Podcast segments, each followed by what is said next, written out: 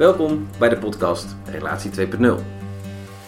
In deze podcast willen we het op ontspannen wijze hebben over relaties, contact, verschillen, vreemdgaan, taboes, gewoonten en allerlei andere thema's die je in je relaties tegen kunt komen. In relatie met je partner, vrienden of met jezelf. Ik ben Ferdinand Bijzet. En ik ben Hans Verhaalte. We zijn vrienden, collega's, therapeuten, mannen. Een beetje vrouwelijk soms en niet altijd even serieus. En toch vaak ook weer wel. Nou ja, goed. Luister maar, dan leer je ons vast beter kennen.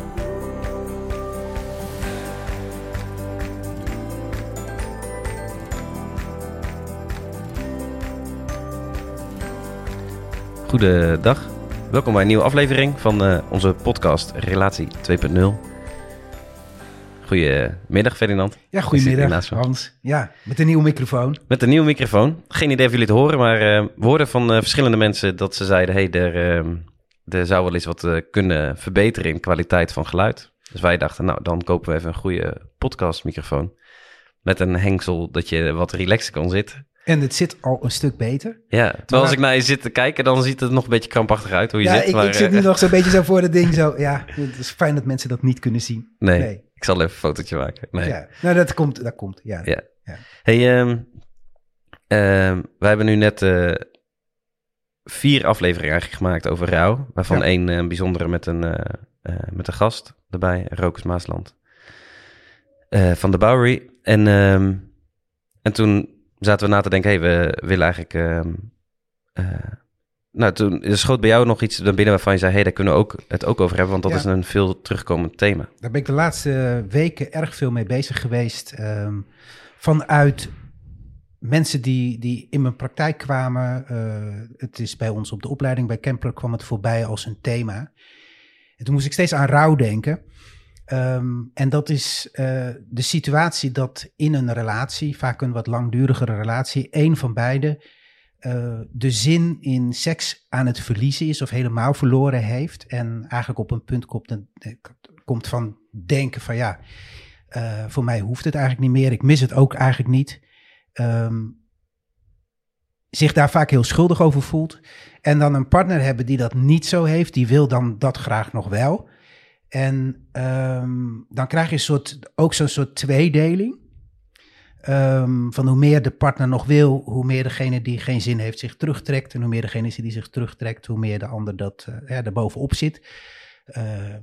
En daar zat ik over na te denken. En uh, tijdens, onze tijdens ons opleidingsweekend hadden we zo'n situatie.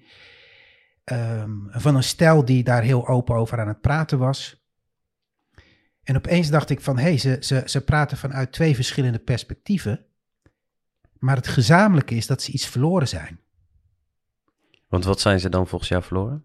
Maar ze zijn samen dus de seksualiteit verloren. Het is niet één die Nee, kwijt zo. is, Ja. maar ze zijn het samen kwijt. En ze hebben samen volgens mij, de, kunnen ze de verbinding vinden in het verdriet dat ze hebben over dat er iets mist. Ja. In plaats van dat het, eh, dat het één iemand is die zich ontzettend schuldig voelt en de ander die, die heeft het gevoel, mij wordt iets ontnomen. Nee, ze hebben samen een, een punt wat er niet meer is. En wat me opviel is dat ze dat stellen eigenlijk daar zo weinig eh, samen dan bij stilstaan. Hoe verdrietig het eigenlijk is dat de een misschien het niet meer weet te geven en de ander het niet meer kan ontvangen. Ja. Nou, want ik vind het wel mooi wat je zegt, want ik denk, ik hoor dit inderdaad ook veel terug. Maar het interessante is eigenlijk dat heel veel mensen dus helemaal dit ook niet linken aan rouw, omdat ze dus zeker ook degene die er geen zin meer in heeft of de, in een patroon zit van angst of weerstand voelend, ehm, die ook bijna niet durft te zeggen, ik, ik ben iets kwijtgeraakt, want dat zou betekenen dat je weer zin hebt en dan moet je misschien weer of zo. Hè? Dus dat, daar Ja. zit dan ook al snel een soort appel op van... eh, kak, ik moet hier niet te veel het idee hebben dat, dat, dat ik hierom rouw, want dan verwacht je weer wat van mij. Mhm. Dus om bij rouw te komen, dat, is- dat is al best wel een stap verder, denk ik, dan überhaupt het probleem signaleren en zeggen: hey, we hebben een probleem op het gebied van seksualiteit. Dat, waarmee je dus al zegt: we hebben een probleem. Ja. Ja, en vaak, vaak wordt het dan gebracht als jij hebt een probleem. Ja, Ehm, en hoe meer, ja, ik denk dat je dat wel zo mag zeggen, hoe meer je dus alsgene die geen zin hebt, het gevoel hebt dat jij een probleem hebt, hoe meer de druk op komt te liggen. En als er nou één ding is wat, wat zin in seksualiteit eh, wegneemt, is dat denk ik druk en verwachting en niet voldoen.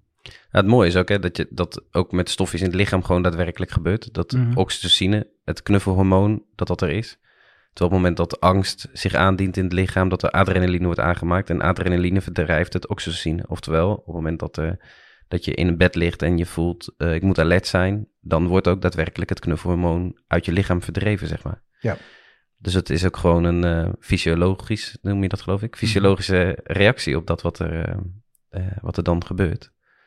Terwijl er dan heel vaak een soort is, ja, maar jij wil niet of jij schiet in de kramp. Ja, ja dat is wat er inderdaad gebeurt, ja. Mhm. En dan is de vraag, wie zijn schuld is dat? Ja. Wat is, eh, ik zie je kijken. Nee, nee, nee, ga door. Nee, nee, Nee? ik was, ik dacht dat ik gezegd had wat ik wou zeggen, maar ik was benieuwd naar je reactie.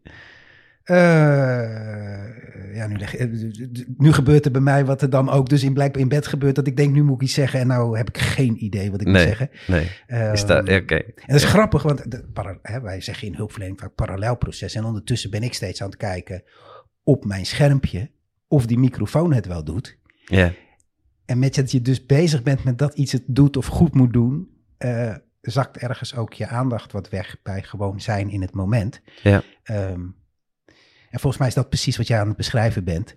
ja. Nou, dat is ook wel interessant, want dat- is ook volgens mij, want, ehm, nou ja, je hoort het denk ik veel bij, eh, ik denk dat in de maatschappij een beetje een soort leeft dat de man altijd wil en de vrouw nooit.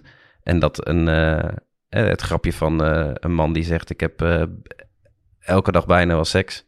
Maandag heb ik bijna seks, dinsdag heb ik bijna Ja. seks, donderdag. Dus dat je, eh, dat zijn echt van die typische mannengrapjes. Mhm.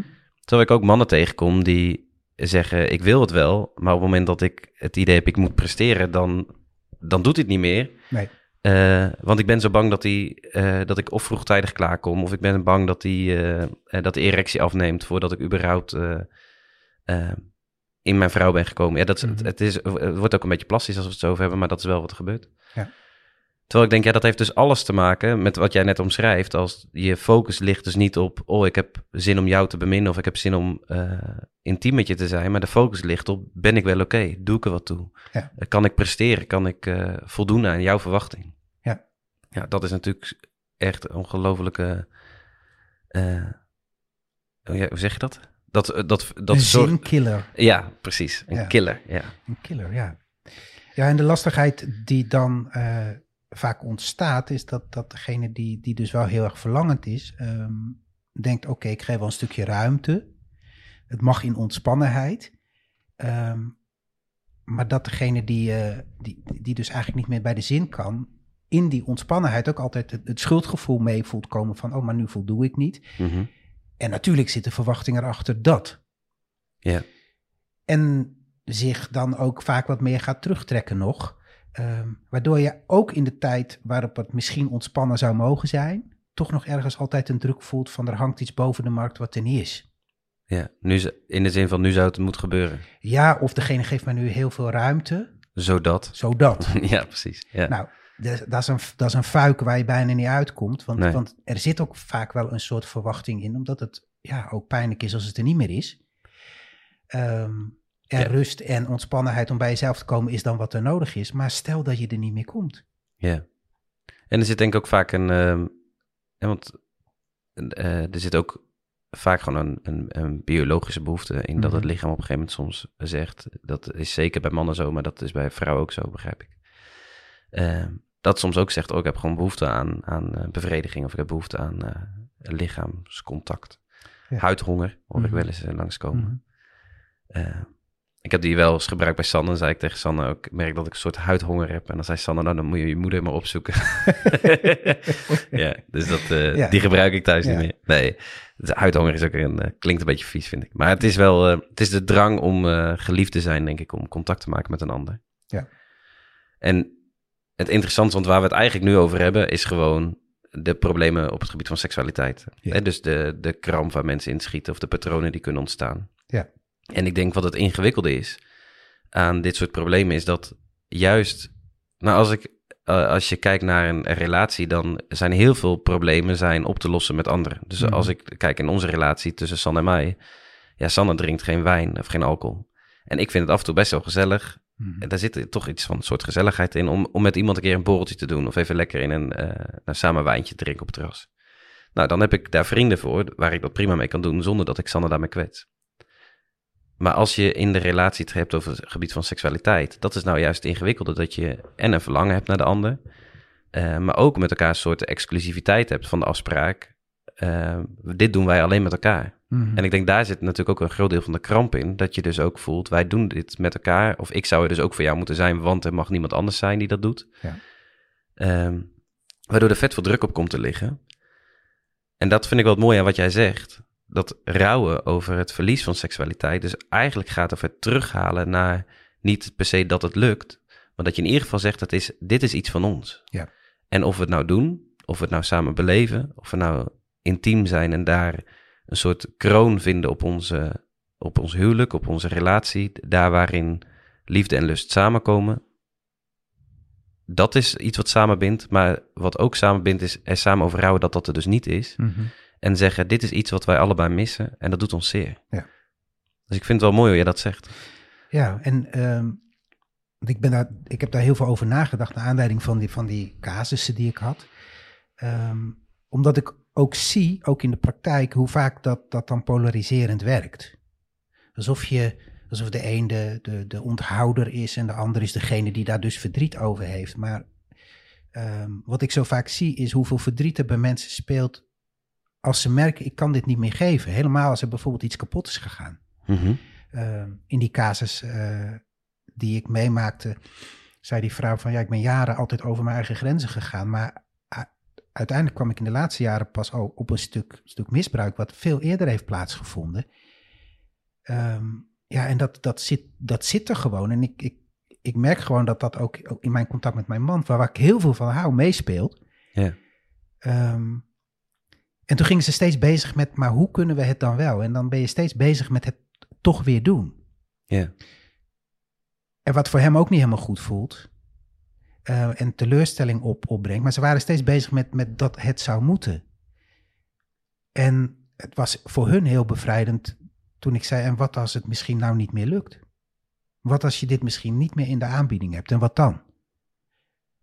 Uh, ja, dat zou heel verdrietig zijn. Maar dat is eigenlijk het verdriet waar je nu ook zit. Het ja. lukt nu niet en ik weet ook niet of ik het je ooit kan garanderen dat het weer lukt. En er zijn uh, best wel veel mensen die, die in een relatie zitten en denken: ik weet niet of ik dit nog in de aanbieding heb. Mm -hmm. Dat is heel verdrietig om te moeten zeggen en het is heel verdrietig om te moeten horen. Uh, maar hè, ik weet niet of ik dat, of dat ooit nog met elkaar ga beleven. Ja. Er was iemand anders die, die, die zei: hmm, nu we het hierover hebben, realiseer ik me opeens wat mijn partner, die, bij wie het niet meer lukt, moet voelen. Hoe die elke keer voelt van, uh, ik stel haar teleur. Uh, en hoe verdrietig dat eigenlijk voor hem moet zijn. Ja. Nou, met die uitspraak, die kwam bij mij heel erg binnen, omdat ik dacht, en daar heb je dus in ieder geval de verbinding, de intimiteit op, zo, wat is het verdrietig dat wij dit nu niet meer met elkaar hebben op dit moment. En ook geen garanties hebben dat het in de toekomst gaat gebeuren. Um, ja, en dan kom je misschien wel in eerste instantie op waar we de afgelopen keren steeds over gehad hebben. Kun je bij die pijn stilstaan zonder dat er dan iets moet gebeuren. Ja. En wat voor, ja, ons, gaat dat ontspannenheid geven? Gaat dat rust geven? En, en misschien moet je dan wel op zoek naar iets anders wat heel erg verbindend is, omdat dit weg is. Maar dan is het iets wat je samen doet in plaats van iets waar je steeds gescheiden in optrekt. Ja, en iets wat je ook niet moet doen als soort trucje in de hoop dat het dan maar weer terugkomt. Want ergens gaat het erover dat je dus ook daadwerkelijk, als je zegt ik ga erover rouwen, klinkt voor mij ook als ergens met elkaar accepteren dat het soort misschien wel definitief voorbij is. Ja. Terwijl het, het zou kunnen zijn dat die ontspannenheid oplevert, dat er dus weer intimiteit kan ontstaan. Mm -hmm. En dat is denk ik wel de, het verschil, denk ik, met als het gaat over verlies van een dierbare of chronische ziekte, waarvan je weet, dit, stop, dit gaat niet uh, terugkomen. Nee. Hè, de, de, mijn dierbare komt niet meer terug, of de chronische ziekte, ja, de, de, de rest van mijn leven zal ik er waarschijnlijk last van hebben. Dat ik denk, hiermee is natuurlijk wel, er zijn wel mogelijkheden om hier uit te komen. Ja. En ik vind het ook wat mooie van, uh, uh, nou ja, wat jij zegt, veel kaas. Ik, ik, merk dat ik ook veel kaas heb waar het hier over gaat. Ook mensen die zeggen, ik deel dit met niemand. Mm -hmm. Dit is zo kwetsbaar. En ik denk altijd, ja, ik heb het hier elke dag over, dus het is oké, okay, kom maar. Uh, maar ook wat, het stuk wat jij net omschrijft, hè, dat gaat heel snel over een soort dader en slachtoffer. Ja. En als je nou dader verandert in verantwoordelijke en slachtoffer, dan zou je kunnen zeggen, degene die het niet meer wil of die het niet ziet zitten, is niet alleen maar de verantwoordelijke, die is ook slachtoffer. Ja. En degene die slachtoffer is, van die het gevoel heeft, joh, pff, eh, man, wat wil ik dit graag, maar ik kan het niet en ik kan het niet krijgen, want met dwang gaat het sowieso niet gebeuren, Hm. want je zoekt gewoon de intimiteit, die is ook verantwoordelijk. Hè? Dus die is ook, heeft dus ook grenzen gepasseerd zonder dat hij door had, of is Ja. ook eh, te opdringerig geweest wellicht of zo. Hè? Dus, en ik denk als je dat met elkaar kan onderkennen, dan kun je ook zeggen, we hebben samen een probleem. Mhm. Ehm, Ja, ik denk, denk dat dat wat je zegt heel mooi is. Dat je eigenlijk uit moet zoomen en moet gaan kijken naar twee mensen ehm, die elkaar tegenkomen. Hè, in, dit voorbeeld was, was die vrouw eigenlijk nooit bij haar eigen lichaam. Ehm, waardoor die man dus ook over grenzen ging. Dan kun je zeggen, hij ging over grenzen, maar zij was ook niet bij haar lichaam. Met dat ze meer bij haar lichaam komt, komt ze meer bij de grenzen. ja, Komt hij die grenzen meer tegen, wat heel ingewikkeld is. Eh, maar dat is niet iets wat de een of de ander doet, dat doe je met elkaar. ja, En dan heb je in, in een aantal gevallen dus ook gewoon te maken met, met de schade van, van daarvoor.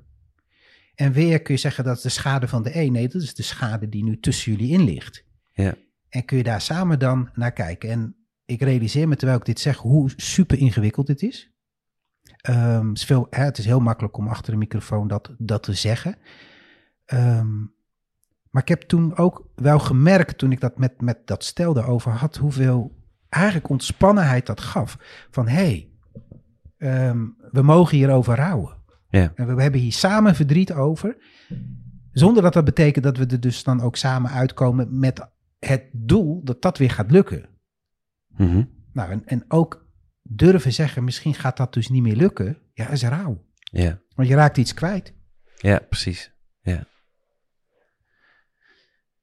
Het is, eh, het is ook bijna, als je dat zo zegt, dan is het ook soort, ik kan bijna de, de, het pijnlijke ervan voelen of zo. Hè? Als je dus Mhm. de, eh, zegt hoe belangrijk het is. En eh terwijl ik ook denk, het is ook misschien ook wel beide. En want je had voor, eh, we hebben het eerder gehad over die twee eh, riemen Ja. eh, waarmee je kan roeien. En dat ik denk, ergens zou je dus ook, ook omdat het niet per se definitief hoeft over te zijn, zou je dus ook kunnen zeggen, op het moment waarop we nu staan en we te rouwen over dat het de afgelopen maanden niet gelukt is, of afgelopen jaren Mhm. niet gelukt is. En dat doet ons zeer en daar moeten we samen over huilen. Ja. Omdat je daar ook de eenheid schept waarvan je zegt, we erkennen allebei dat we hier allebei onder geleden hebben. En het is niet meer een wedstrijd, maar dit hier hebben we, rouwen we samen over. Dus terugkijkend in het verleden. Ja. En tegelijkertijd denk ik ook, en die andere riem, het leven gaat door, is ook dat je kan zeggen, maar we weten niet of we hier genoeg mee nemen, we gaan het onderzoeken. Hè, want als er fysiek niet per se een chronische ziekte is waardoor het niet meer zou kunnen, dan geloof ik dat er altijd een manier is waarin je dus ook kan samen kan vinden dat er een bepaalde mate van intimiteit zou kunnen zijn. Waarin je dus met elkaar de vrijheid misschien wel hebt om te zeggen, ja, we weten niet hoe dat eruit ziet en we accepteren dat, dat wat het ook is. Maar dat is volgens mij ook het doorgaan. Of zo, snap je? Dat, Ja. Want er zit, anders zou je kunnen zeggen, eh, ik kan me voorstellen dat er misschien mensen zijn die zeggen, ja, maar ik heb afscheid van genomen. Nou, dat, en dat degene die nog wel wil zeggen, ja, dat is mooi makkelijk. Dan zeg je gewoon, het is klaar, het is over, we moeten hierover rouwen. En dan ben ik, dan, eh, dan stopt het. Mhm. het is, eh, dan, het- ik geloof niet dat je het als middel zou kunnen gebruiken waarin je zegt, ja, weet je, het is gewoon over, het is klaar. Omdat ik ook wel geloof dat er altijd ook wel een, in, de, in het proces van het zoeken eh, je manier kan vinden, in ieder geval van meer wederzijds begrip en van elkaar daarin dus ook vinden. Ik moet heel erg denken aan een gesprek wat ik afgelopen week had gehad en ik, dat is eigenlijk wat, eh, daarin heb ik het genoemd, maar eigenlijk is het wat voor mij de afgelopen jaren steeds duidelijker is geworden en wat ik als man eigenlijk denk ik veel te weinig heb beseft in het leven, Ehm, is dat als ik over nadenk, hè, je hebt eh, best wel het beeld vanuit ehm, eh, dat- waarvan een vrouw, waarvan ze zeggen, een vrouw heeft is verbinding nodig en een man zou bij wijze van spreken ruzie kunnen maken en Mhm. twee tellen later zou die eh, seksueel contact kunnen hebben met zijn vrouw. Dat ik me besefte, ja, het is ook logisch dat een vrouw emotioneel verbonden moet zijn, omdat ze zich veilig moet voelen, omdat het ook, en dit klinkt ook palastisch, maar een, eh, er komt daadwerkelijk iemand in haar lichaam. En ik snap wel dat je daar een soort veiligheid van moet voelen, dat je denkt, ik voel me zo veilig bij jou dat je uitgerekend jij dat mag doen. Ja.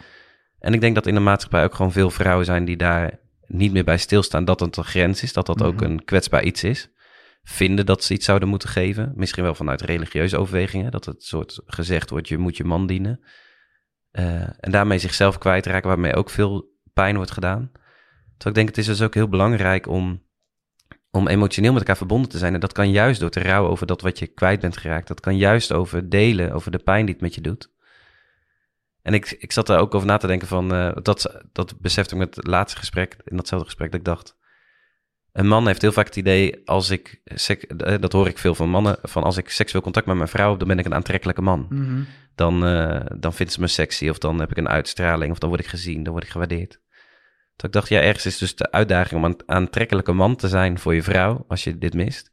Maar niet op een manier die jij in je hoofd hebt, maar op de manier zoals zij je aantrekkelijk vindt. En dat Mhm. is dus dat ze zich gezien voelt, dat ze zich gerespecteerd voelt, dat ze zich emotioneel verbonden voelt. Dat is heel vaak hoe wij een man als aantrekkelijkheid helemaal niet koppelen met onszelf. Nee. Terwijl ik denk, dat is volgens mij de manier waarop je een aantrekkelijke man kan zijn, waarin je dus ook uh, misschien daardoor wel de stap kan maken naar laten we hier samen over rouwen. Mhm. Want we zijn samen iets kwijtgeraakt.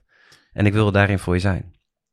Ja, wat ik mooi vind aan wat je zegt is ehm, dat het hè, anders dan bij een ziekte waarvan je zeker weet dat het uh, hè, misschien wel voorbij is, uh, dat er hoop is. Ja. Um, en toch wil ik nog een keer benadrukken dat het, uh, um, dat je dit, als je dit zo hoort en denkt, ja, misschien heb ik dit te doen, dat het dat de grootste valkuil is dat je dit gaat inzetten, zeg van schat, zullen we er samen over rouwen om iets te gaan krijgen. Mm -hmm. um, Nee, maar dat is volgens mij het hele, Ja. welke kant op ook. Weet je wel, als het een trucje is om je eigen wil gedaan te krijgen, dat kan bijna niet. Nee, maar ik denk dat er ontzettend veel stellen zijn die, die op dit punt komen. Ehm, en dat, dat elke vorm van druk eigenlijk desastreus is. Ehm, en dan, dan wordt het een soort stille, stil lijden. En, en ik, ja, misschien wordt daar veel te weinig over gepraat. Uh, wat niet wegneemt dat juist vanuit ontspannenheid en elkaar vinden en vanuit intimiteit, waar jij het eigenlijk over hebt, uh, ook weer iets kan ontstaan. Ja, dat, dat is het hoopgevende van dit. Um,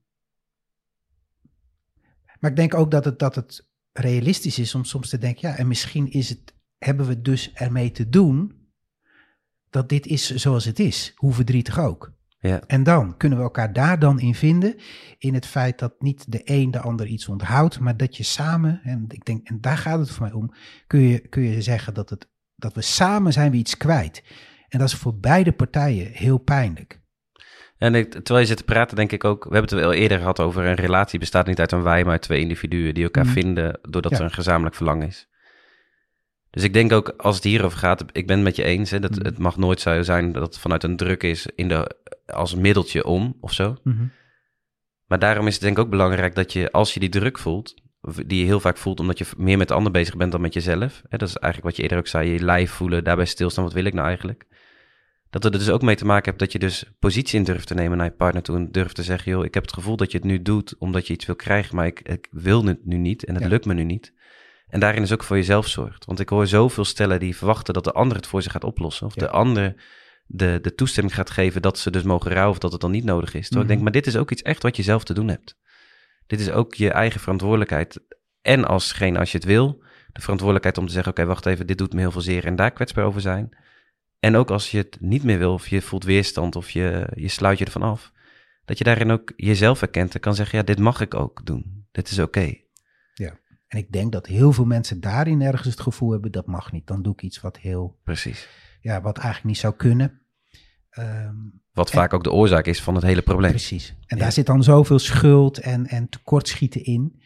Ehm, terwijl als je het tussen je inlegt, dan, dan is het iets van, dit lukt ons samen nu niet. En dat is voor ons allebei moeilijk. En dan kan er een soort erkenning ontstaan en vanuit het erkennen kan een zoektocht ontstaan. Maar dat moet dan een gezamenlijke zoektocht zijn. Ja. In plaats van dat één iets zou moeten. ja, en ik denk dus, wil je zeggen, we zijn samen iets kwijt, dan begint dat eerst dus bij de ontdekkingstocht, hé, maar wat ben ik eigenlijk kwijt? En de interesse in de ander, en wa- en wat ben jij dan eigenlijk kwijt? Ja. En dat je dan samen met elkaar als conclusie kan voelen, ja, dan zijn we dus samen iets verloren. Zijn we samen iets kwijtgeraakt waar we ooit misschien elkaar juist wel heel goed in vonden. Eh, en dat is verdrietig. We hadden afgesproken dat we een eh, vrij compacte podcast zouden maken deze keer. Ja, En terwijl we aan het praten zijn, dan eh, bedenk ik me, ja, hier kun je nog zoveel over zeggen. En eigenlijk stippen wij iets aan. eh, wat zo, je zou bijna zeggen, wat, wat wijs van ons dat we dit zo kunnen zeggen. Maar wat, waarvan ik me meteen realiseer, wat ingewikkeld als je er middenin zit. Ehm, En het is makkelijker om het te zeggen en zo al podcastend te beschouwen, dan als je midden in die, ja, in die pijn, in het gevoel van afgewezen, niet geliefd worden, in het gevoel van, van je schuldig voelen zit. Ja.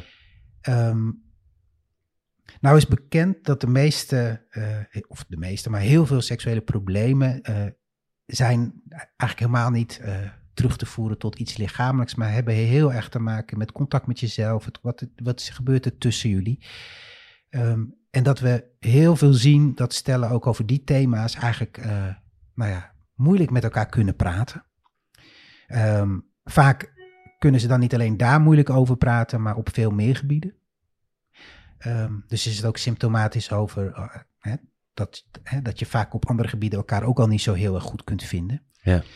Um, nou, herken je nou iets in deze podcast, dan wil ik je heel erg uitnodigen om, om van daaruit dus te denken van, uh, nou, hoe zou het zijn om daar eens over te praten? Niet vanuit het idee, er moet iets anders, maar misschien wel juist vanuit het idee, laten we hier eens over hebben hoe pijnlijk dit voor ons allebei is. En als dat niet lukt, um, ja, voel je welkom om uh, bij ons in de praktijk daar eens een, een gesprek over te voeren. Ja. Um, omdat ik de, ook, het ook belangrijk vind om hierbij de focus wat minder op puur de seksualiteit te leggen.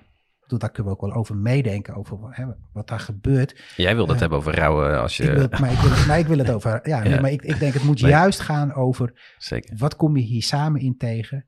Um, hoe praat je daarover? Hoe rouw je daarover? En... Um, ja, daar kunnen we je bij helpen. Ja, en ik denk wat, het, wat ik hier heel vaak hoor is uh, dat mensen zeggen: wat fijn dat we het met jou over kunnen hebben, want thuis komen we er niet uit. Thuis komen we snel in de strijd.